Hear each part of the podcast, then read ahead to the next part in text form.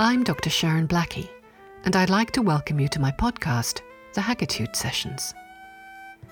In this series of conversations centered around my book, Hagitude Reimagining the Second Half of Life, I offer you conversations with women who can sprinkle a few breadcrumbs to help us track our journey through the dark woods of the second half of life. Hagitude is a radical rewriting of the decades ahead for all women in their mid and elder years, beginning with the reclaiming of menopause as a liberating, alchemical moment from which to shift into your chosen, authentic, and fulfilling future. You can find out more about Hagitude, the book, and the membership program at hagitude.org.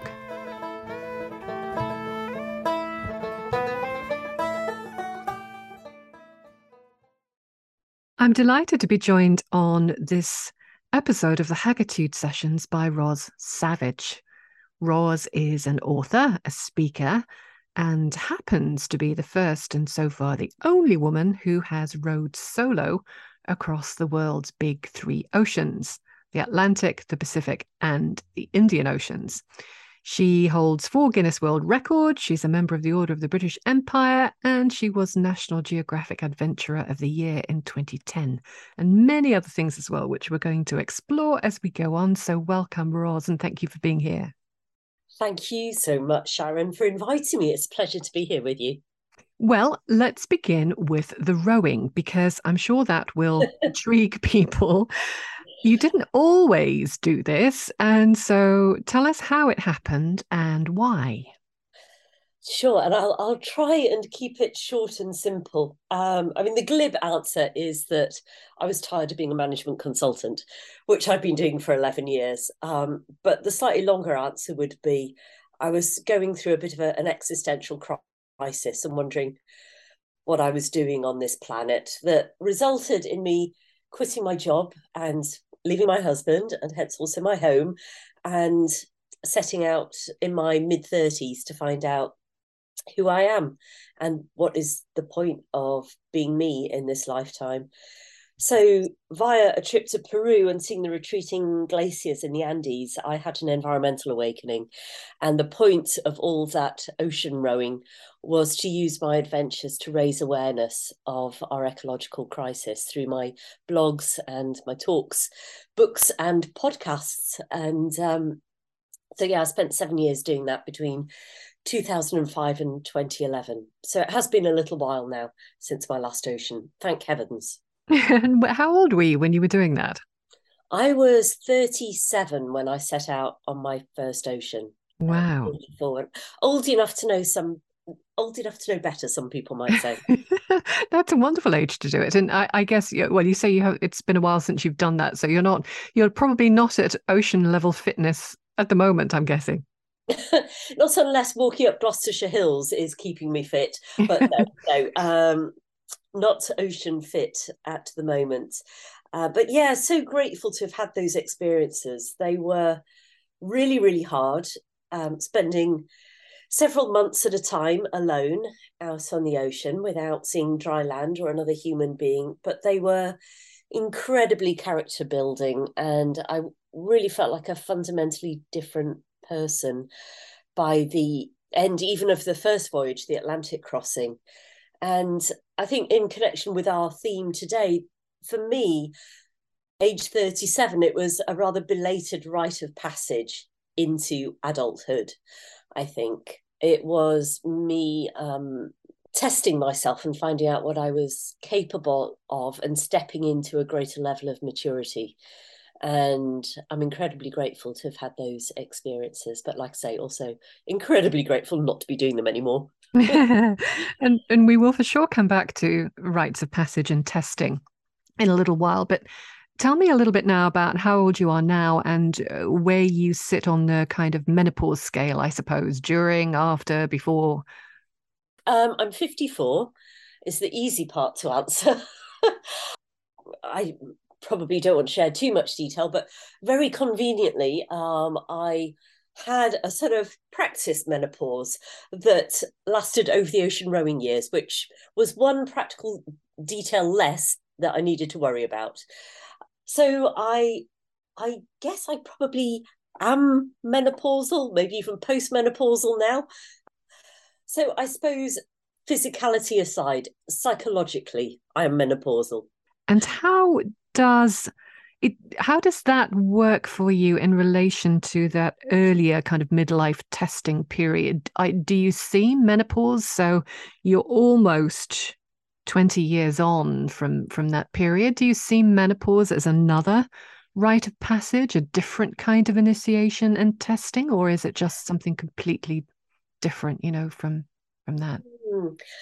I suppose I haven't been framing it in my mind in terms of the menopause because so far there I haven't particularly had physical symptoms of that, which I'm really quite happy about. But there is something about reaching my mid 50s and achieving certain milestones like completing my doctorate and then the the book that I've got coming out in November, The Ocean in a Drop, really took everything that I've learned over the last 19 years during my journey as an environmental campaigner and pulled it all together and tied it up with a big bow on top. So there is this sense of, on multiple different dimensions, a completion of a cycle, whether that's my cycle as a fertile woman or my cycle as an environmental campaigner or the sort of extended continuation of the ocean rowing years i feel right now i am on this cusp of a new chapter and whether that's seven years or 20 years or the rest of my life i don't yet know but i i am in this place of pause maybe even if not menopause sensing into what comes next. What does it mean to me to step into this next chapter of my life? What does it feel like to be an elder, to let go of some of those preoccupations and vanities of relative youth and to embrace the aging process? So, this is very current for me right now. I'm yeah. in a place of not knowing what the next chapter is going to look like. Yes, it is very much a pause psychologically as well, isn't it? Uh, not just a pause in the menses, but a pause in in that part of life where we, the first half of life during which we are building and creating something. And that is the big question in this time between stories, which comes for most women around the age of menopause. What are we incubating and what comes next? So, what do you think that you are gaining, or what do you think you have gained as you have gotten older? Oh, so much. and also let go of a few things that weren't serving me. So, what have I gained? Humility. Um, oceans will do that to you. Hmm. They're very humbling places, as is nature generally. Um, I've hopefully gain some wisdom about what I can change and what I can't. I'm probably still on the ambitious side of wanting to be an agent for change in the world. But at the same time, acknowledging that the only thing that I can be even vaguely sure of changing is my own self with varying degrees of success. I hope that I've gained some insights into i was going to say into human nature but maybe it's without wanting to sound too solipsistic it, it's maybe the insights into my own nature and what to me signifies a life well lived. I think for my earlier life um, so up until my 30s i bought too much into other people's ideas of what constituted a good life, mm. whether that was material success and consumption, whether it was the esteem of others, whether it was the job title or the salary grade or whatever um, as a child of the 80s, I think I really did buy into that materialistic lifestyle, partly as a rebellion against my Methodist preacher parents and the constant niggling of financial scarcity as I was growing up. So I went through that rebellion and uh, only to come out the other side and acknowledge that maybe mum and dad did know a few things after all and maybe material success is is not ultimately what will make us feel as we lie on our deathbed or sitting our, sit in our rocking chair uh, make us proud of a life well lived. So i feel like i've tuned in much more to what's my definition of a successful life. And what would you say it was? To do my best to try and make a difference, but maybe above all else, to evolve and grow as much as I can in this lifetime, to grow spiritually and emotionally and in terms of of wisdom. I I sort of dip in and out of, of Buddhism and, and particularly this year for various reasons I've been thinking about death quite a lot. It might be partly the aftermath of COVID. I also lost a friend, a dear friend, to suicide earlier this year. And um, I've taken great solace in the Buddhist concept of reincarnation. And I've been reading a lot around that. And so I do think quite a bit about what is my soul contract? Um, what did I come here to do? And how can I move myself forward in terms of spiritual development as much as I can in this lifetime to hand off to my next incarnation. So that's a framing that works for me and hopefully encourages me to try and be my best self, although what that best self looks like varies from day to day. Yeah, I think for me, the second half of life is very much about perhaps finally coming into a true sense of, of your calling, of the particular gift that you have to offer the world at this particular time. So Jung would have argued, of course, that the second half of life was very much about the development of the self, the self with a big S, you know, um, moving away from the kind of archetype of the hero into the archetype of, of the self. And I suppose for me, calling as a concept has two threads to it. First of all, there is the self development, you know, your own journey as a soul, what you are here to learn as a soul. And then the second part of it is the gift that you give to the world, you know, what you put out there. And both of these things, of course, have to be handled you, you know you, it's best to have a balance between them. There is a tendency for some people to go too far into the development of the own soul and uh, and not enough in service and for others a tendency to go too much into service and to forget that they need to develop and grow as well. What what would you say? Is it is it do you have a, a sign what your calling is in that sense of a gift to the world I'll come back to that question in just a moment. I just really want to say the way you described that was resonating with me so much because when um, the crazy idea grabbed hold of me to go and row alone across all these oceans, it did feel very much like a calling. It's an idea that I don't know if it came from my subconscious or the collective consciousness or from the ether or divinity, however your worldview would describe it. And there were many times on the ocean when I really felt like I needed to be in that overlap between doing something to explore and expand my own limitations and while being of service to something greater than myself. I needed to be in the intersection of that Venn diagram in order to keep my motivation going because I, I did find it incredibly hard to row those oceans.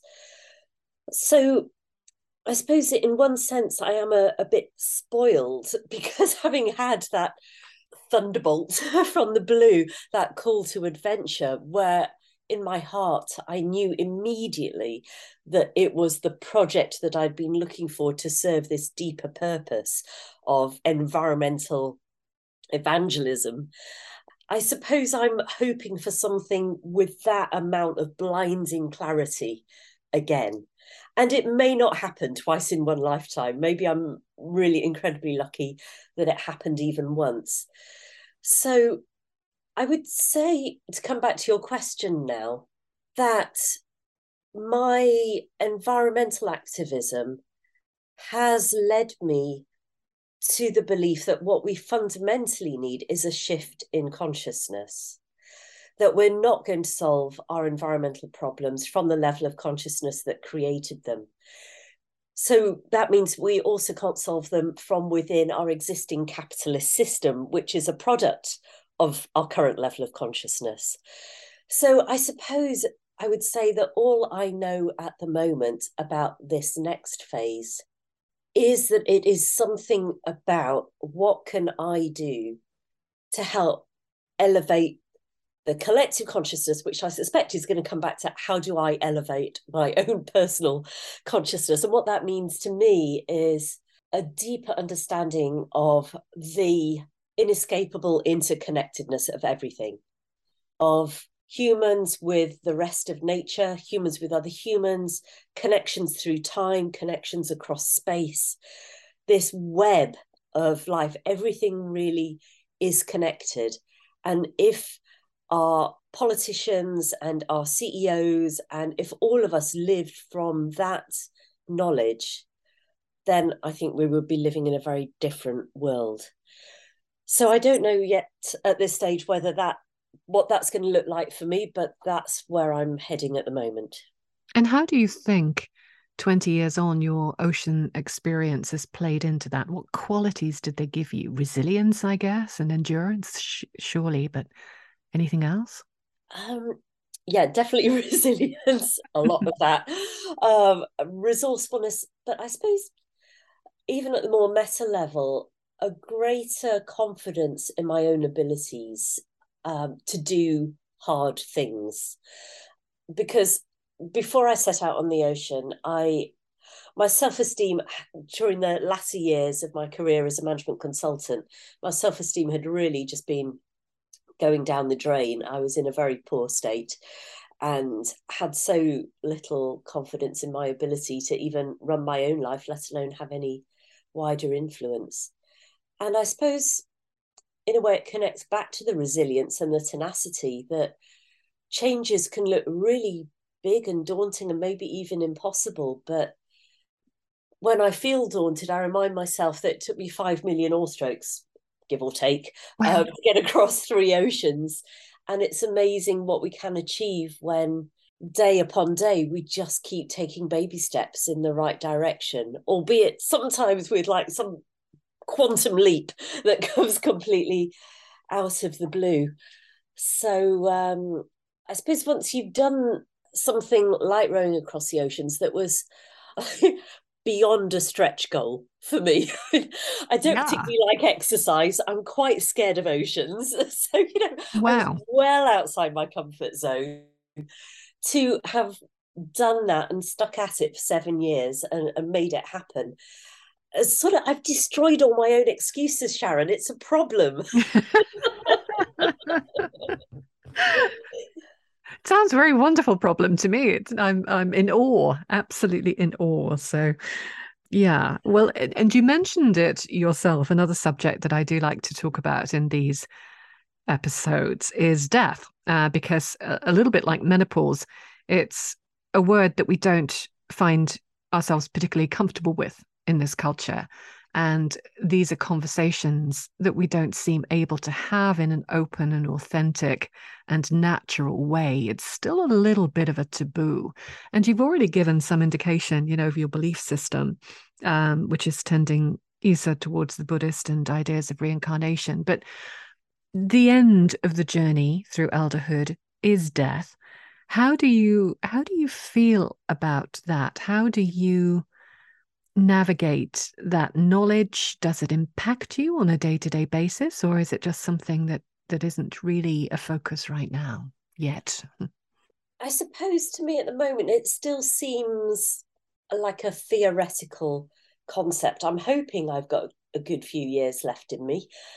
But from some of the reading that I've been doing this year, including anecdotes around death as channeled through a medium by the souls who have actually departed, talking about their lives and their deaths and their life between lives. I hope that I am at peace with the idea of my own mortality, that it is a transition rather than an ending. And heck, if it's an ending, then I've ended and I've got nothing to worry about really because I won't. You'll never know. I love that Mark Twain quote about I hadn't existed for many millions of years before I was born and suffered not the slightest inconvenience from it.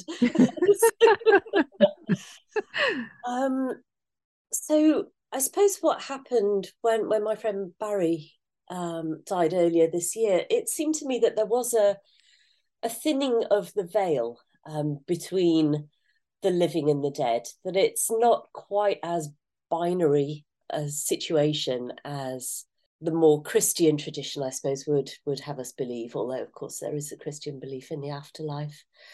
So I I hope that I you know I feel like I'm a late bloomer. I feel like my most effective and powerful years are yet to come. And so I'm just really hoping that the universe agrees with me and that I will get the opportunity to use these lessons that I've learned and that I've worked so hard to integrate. It's one thing to go off and have a big hero's journey adventure and to go, wow, gosh, you know, I've I've I've really um I've learned a lot. But then when I finished the Atlantic in particular, the first ocean, I was desperate not to leave behind that new version of me on the ocean, but to actually integrate the lessons learned. And I'm a, I'm a great one for journaling. And that really, for me, is my way of processing a lot, of integrating things, of making sense of life, trying to make sense of myself, sometimes more successfully than others. So hopefully, when my time comes, I've worked hard that I will have peace of mind and hopefully very few regrets about the way that I've lived this life. That I hope I have and will continue to live it to the max and hopefully do more good than harm in this world. Yeah, it's interesting in the context of what you just said that it, it is acknowledged in, in depth psychology for sure that the most difficult stage of the initiatory process, you know, the separation initiation return is not the initiation, which is by design extremely challenging, but actually is the return. It's what you mm-hmm. do when you come back out of the underworld or the other world that is actually the hardest part. If you've survived the initiator experience, it's how you then use it, how you assimilate it into into coming back into a world in which you feel very different, you know, as if you've changed and perhaps the world hasn't, or the world has changed in different ways. You're not quite in parallel with it anymore. So, yeah, that's just a, an interesting point worth dwelling on. If you do you have an idea of death as a particular kind of energy? So, it's been interesting again talking to people in these episodes. I I see everything pretty much in archetypal terms. So if I think of death, I personify it, you know, in a in a mythical way. So death to me is old bone mother. Generally, you know, I think of I think of an old woman uh, cloaked in black going around gathering bones. Uh, some of the old European folklore about old women who sleep on bones and bring them back to life. So if I think of death, it, it automatically crops up in my psyche as a kind of character. But of course, it doesn't do that for everybody by any stretch of the imagination. Does it for you? Do you have a kind of sense of death as a figure or as an energy, or just not not yet? Um, I never really thought about it in those terms until just now, as you were describing that, um, the the Grim Reaper, or yes, whatever we choose to call it. I suppose, and I'm saying this right off the top of my head, I suppose I would think of it more as life beckoning me into the next phase, into the disincarnate phase, into the life between lives, which maybe is our ultimate opportunity for integration. I suppose I would think of death maybe just as life tapping me on the shoulder and, and saying it's it's time for the the next cycle, the the yin, the composting, the integration, the processing, mm. while um, while relieved of this uh, meat sack that we we live in here on this this beautiful earth, which is such a time of learning and exploration, and I'm certainly in no hurry to to leave this earth.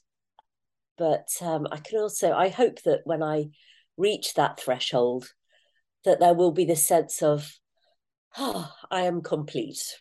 Mm. I'm ready. I'm tired. I'm out of here now. And it's interesting we're having this conversation. We're recording this on the day of the Queen's funeral. I'm imagining she reached that point of, I've seen enough. yes, Liz Boris Johnson followed by Liz Truss. That would do it for anybody, wouldn't it? Really? I think it would. Yes. Goodness me. Yeah, fifteenth Prime Minister. I mean, bless Queen Liz. Yeah, she's she saw a lot. What uh, a soul contract she must have signed up for. Yes, indeed. Yes, a, a, a bunch of very fine qualities there for sure.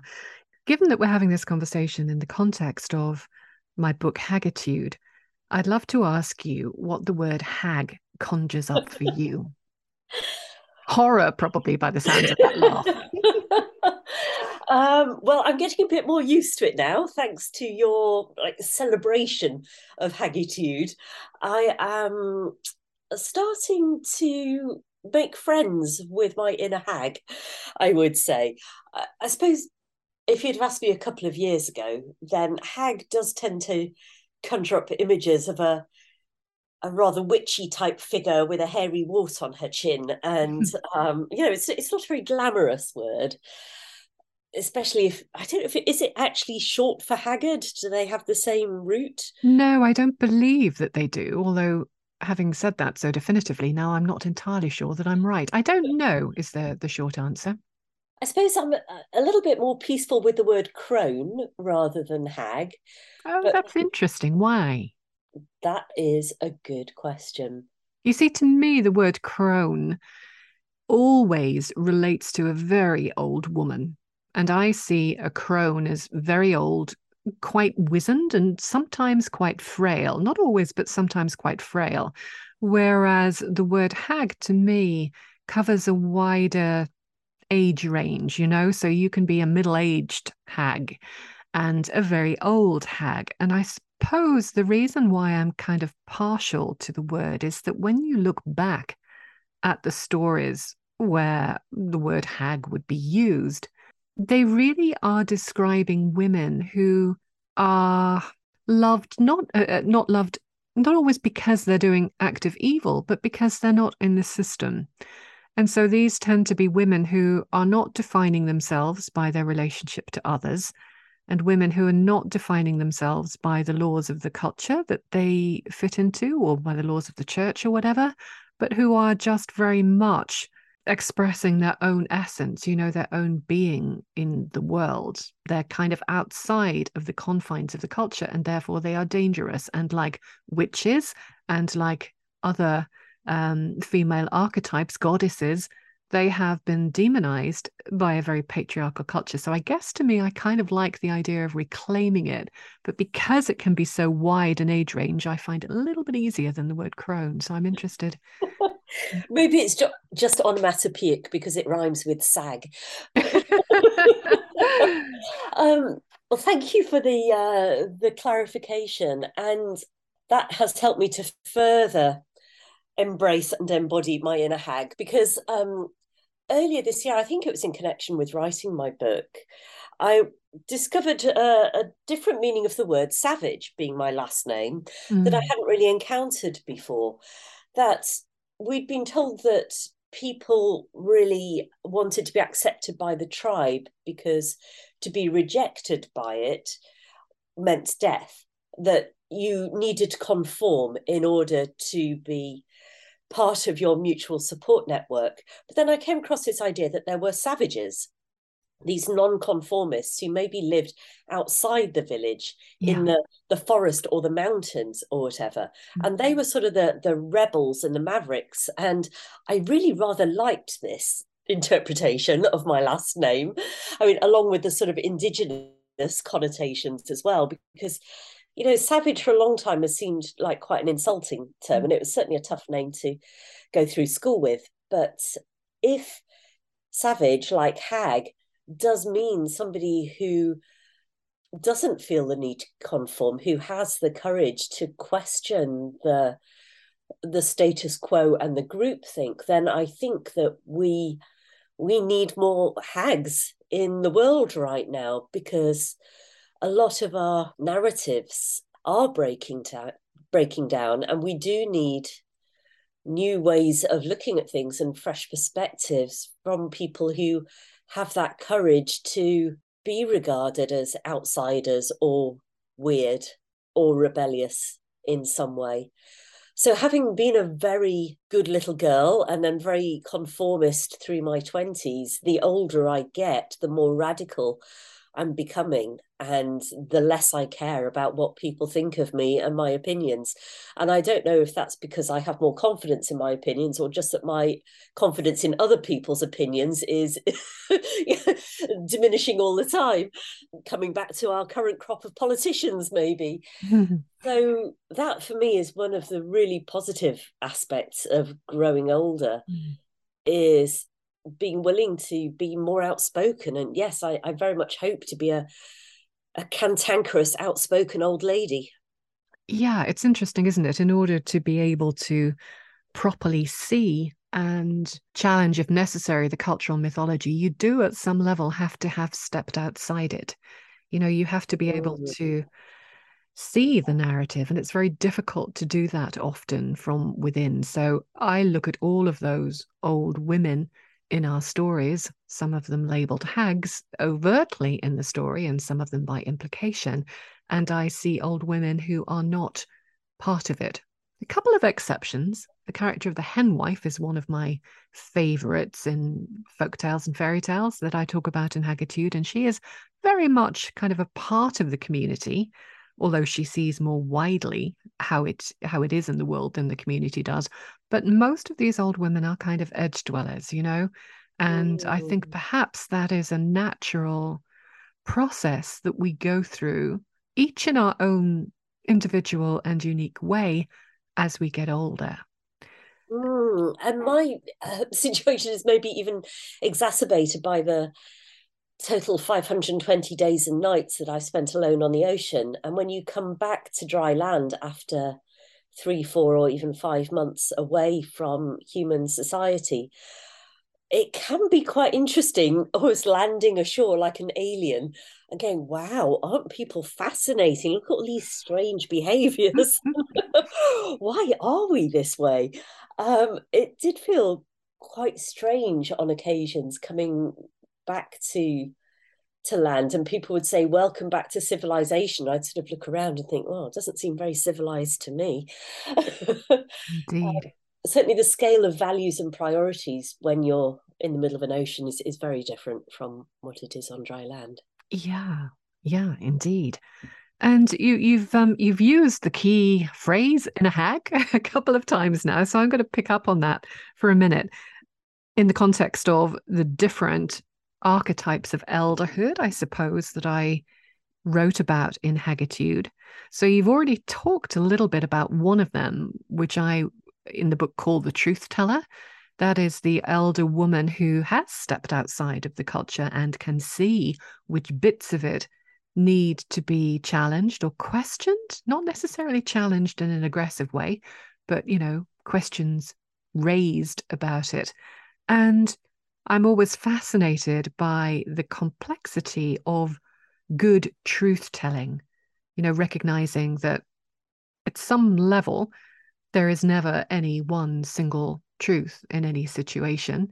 And that it's really very important to to challenge and to question the truth in a way that is designed to hmm i don't really know what word I should use here in, in a way that is designed to lead to positive outcomes rather than just for the sake of having your voice heard, if you know what I mean. Yes. Yeah, I think I think this is probably fairly universal as as we get older, we realise that issues are very rarely black and white, that neither pole is going to be correct and that there is an infinite number of shades of grey, not just 50, um, in between the black and the white, and that truth is inherently very like there are multiple truths and i'm not talking about you know alternative truths. I'm just meaning that everything is story you know everything is a matter of of perspective.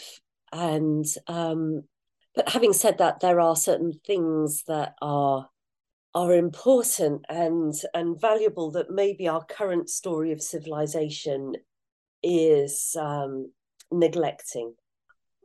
So i suppose i would say that i am a a seeker of truth while also appreciating that in any given situation there can be multiple truths depending on your perspective and your conditioning looking at the situation. I think as i get older i am trusting my own sense of truth and rightness more and more i suppose that having grown up in a, a very head centered family in a head centered culture, I used to try and find the truth by reading. But as I get older, I feel like, and especially now that we seem to have such a divided media landscape, where you're reading this and you're reading that, and you're thinking, well, those can't possibly both be true. My inner truth my sense of discernment is becoming more important to me as my sort of inner truth compass mm. to try and navigate this. That I have less faith than I've ever had before in any one media outlet or news channel to give me an objective perspective. And I'm not blaming, maybe I'm a little bit blaming the media for that, but situations are always so complex. They can only ever reveal uh, an edited perspective. So my inner truth, um, and actually I'm just looking at my deck of lovely Tao Oracle cards here. It's based on the I Ching, and one of the cards in this deck is is inner truth, and it is about dropping into your heart and feeling that embodied sense of what feels right to me. And I've even, I'm quite proud of this, Sharon, so I hope you won't mind me sharing this. Um, having been a very head person, I found that I can now actually use my body to sort of dowse between yes and no to a, a yes no question. That when I just focus on the question, I get a bit of a a pull to the left or a pull to the right for a no or a pull to the right for a yes. And that might sound a bit bonkers to some of your listeners. But in a confusing world, I'm actually finding it a very helpful way of gauging ways forward. Although I do wish that I could ask open questions, but my body dowsing isn't quite that sophisticated yet. but anything that brings us down to an awareness of our body and what our body is trying to tell us. And our body's wisdom sounds like a very fine thing to me because I think that also that is something that can happen as we go, as we get older, that we are thrown into an inevitable greater awareness of our body because stuff starts to break apart from anything else, you know? And so there is a, a requirement almost to be more aware of your body, even if sometimes it's through discomfort, than there might have been when you were younger and had the possibility of ignoring it, you know? And I think that, again, there's there's a bit of a design in that too. We can see it as, as, as an inevitable process of decline and deterioration, and of course it is. But but in that, we there are lessons to be learned. I found mm-hmm. that when I um, started to get ill uh, uh, 18 months, two years ago, that it gave me a great sense of tenderness for my body. It's the for the first time I was just looking at it and thinking, oh my goodness, I can't take any movement for granted anymore. And then you become more and more mm. aware of the miracle of movement that you've had all of your life. That's the, you know, the simplistic side of it. But also there was just a greater sense of seeing the body as a literal soulmate. You know, it is something mm. not that I don't see it as a vessel for a soul. I see it as a two things in collaboration, if you like. So yeah, literally, literally a soulmate. Mm, that's beautiful. Yeah, there definitely there is wisdom in our bodies, and I, I know we we do live in this very brain centric culture. Um, but yes, we have to remember that when uh, which organ is it telling us that our brain is the most important organ in the body? Indeed. Um, so far, touch wood, my body is bearing up pretty well, although my skin is starting to do some slightly odd things I would rather it didn't, but um, my health has, has, been quite good. But my younger sister had breast cancer last year, and, and thank heavens they caught it early and she should be fine. But for my little sis to have an encounter with the, the big C definitely was a bit of a, a wake up call for me, um, acknowledging that I'm not as young as I used to be. And it also really comes home to me now when I see my friends' kids. I don't have children of my own, but when I see friends' children who are who tower over me and have got beards and you know they're properly grown up, it it really does bring home to me that I am now that generation. And and looking at the other archetypes, Roz, um, mm. Um, we've talked about truth teller, which of course is very similar to, or um, which is interlinked with the trickster as a cultural disruptor. Are there any other of the archetypes that I wrote about that particularly resonated with you? So, you know, we have the fairy godmother who is the mentor, we have the dangerous old woman or the initiator and tester of young people, characters like Baba Yaga. Uh, we have the wise woman. We have the women who are creatrices who weave the world into being. Is there any particular archetype that that strikes you as something perhaps that you're growing towards as you become older? Yes, yeah, that's that's a really beautiful question and really speaks to something that I've been working my way into. One of my archetypes there is that of mentor. And I suppose because I still identify as a student in so many regards, it's been a bit of a challenge for me to have enough regard for my own level of expertise or level of wisdom, see myself as a, a mentor. But I suppose that other people are seeing me that way, you know, with my my motivational speaking, and I, I do coaching as well. So, really stepping into that and owning it. I think for a while I felt that I was an imposter in that role, that I'm still trying to figure life out. So, who am I to offer guidance to anybody else? But the way that I try to offer guidance is by telling my stories. And I've been blessed so far with a very rich life and a, a, lot of learning opportunities, almost always by doing it the wrong way first and then going, oh, that didn't work very well. How can I try and figure out a better way? So that's how I see myself as a mentor by relating my stories, be they salty old sea stories or relationship war stories or whatever they may be, and then allowing people to interpret those as as suits them and their circumstances the best. But that is quite a shift of perspective for me that I'm still finding a little challenging. Mm. And finally, is I'd like to kind of circle back to the rowing and ask you how it was at the time. So you were a woman in your in your mid and then your late 30s doing something that was rather radical for a woman to do. How was that received? You know, the fact that you were a woman doing this and that you were a woman entering midlife rather than a very young woman.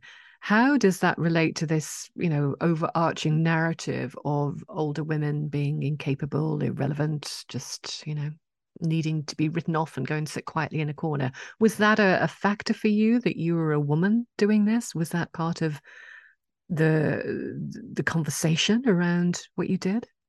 I feel like I didn't get too much commentary about it, apart from the one time that I had a rather spectacular failure, my first attempt on the Pacific. And the media reporting was actually quite fair, but unfortunately, Twitter had just been invented. Yay.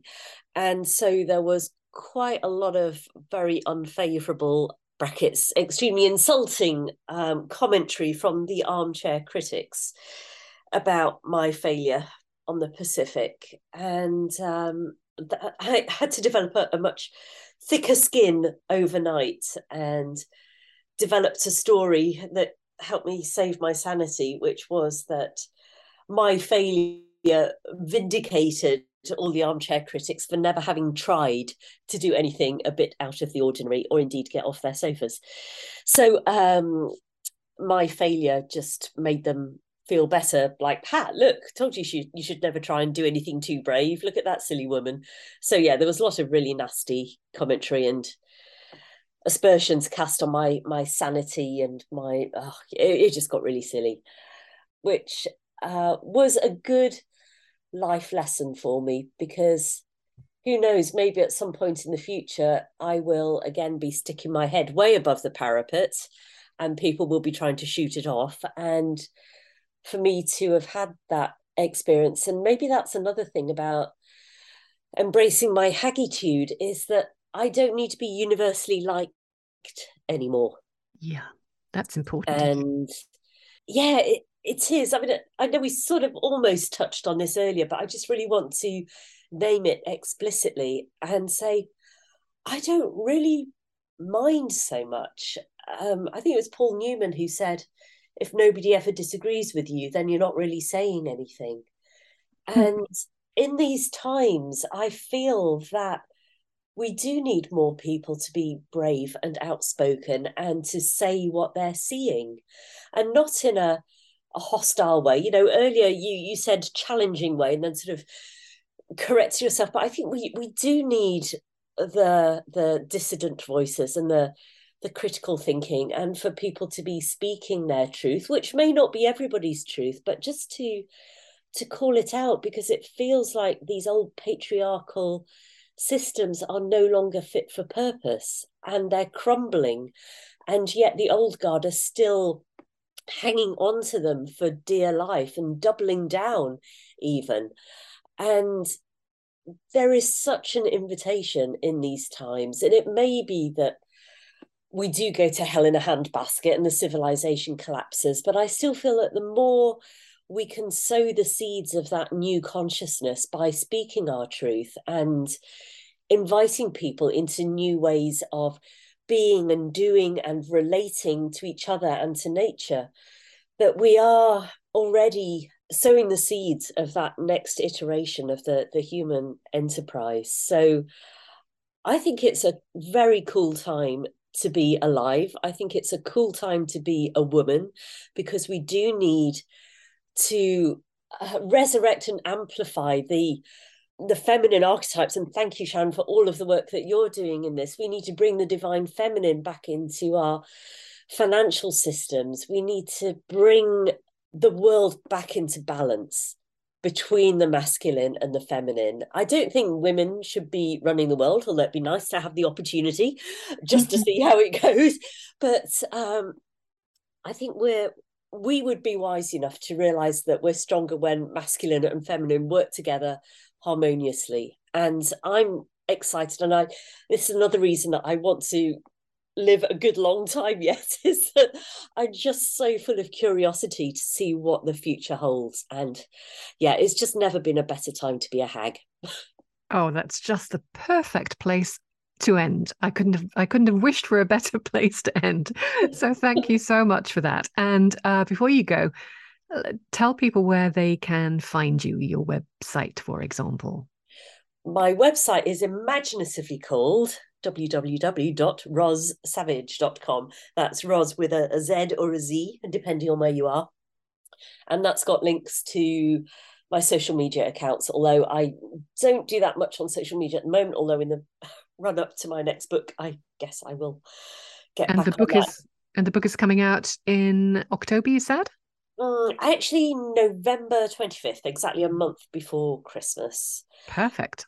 Thank, Thank you for that. Yeah, I'm excited about it and hope that people will find it bracing and also helpful and inspiring and encouraging that we are all making a difference with everything that we do, even if at the moment the difference is on the plane of consciousness rather than on the visible material plane.